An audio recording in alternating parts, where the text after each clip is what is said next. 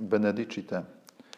Kolejna cnota opata, czyli pamięć o własnej tożsamości. Opat wie, kim jest i w związku z tą świadomością rośnie również jego praca, jego troska, ale i w ten sposób kształtuje się jego działanie. Czy zawsze pamiętamy o tym, kim jesteśmy? Jak mocna jest nasza tożsamość, nasze zwrócenie się do źródeł naszego bytu, a przecież tym źródłem jest sam Bóg.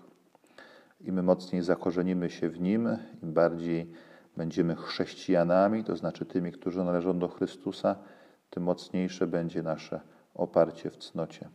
A zatem, tak jak opat, pamiętajmy, kim jesteśmy, że należymy do Boga, jesteśmy stworzeni na Jego obraz i podobieństwo. A wówczas, jako konsekwencje tej pamięci, również i nasze czyny będą odbiciem tego, kim jesteśmy naprawdę.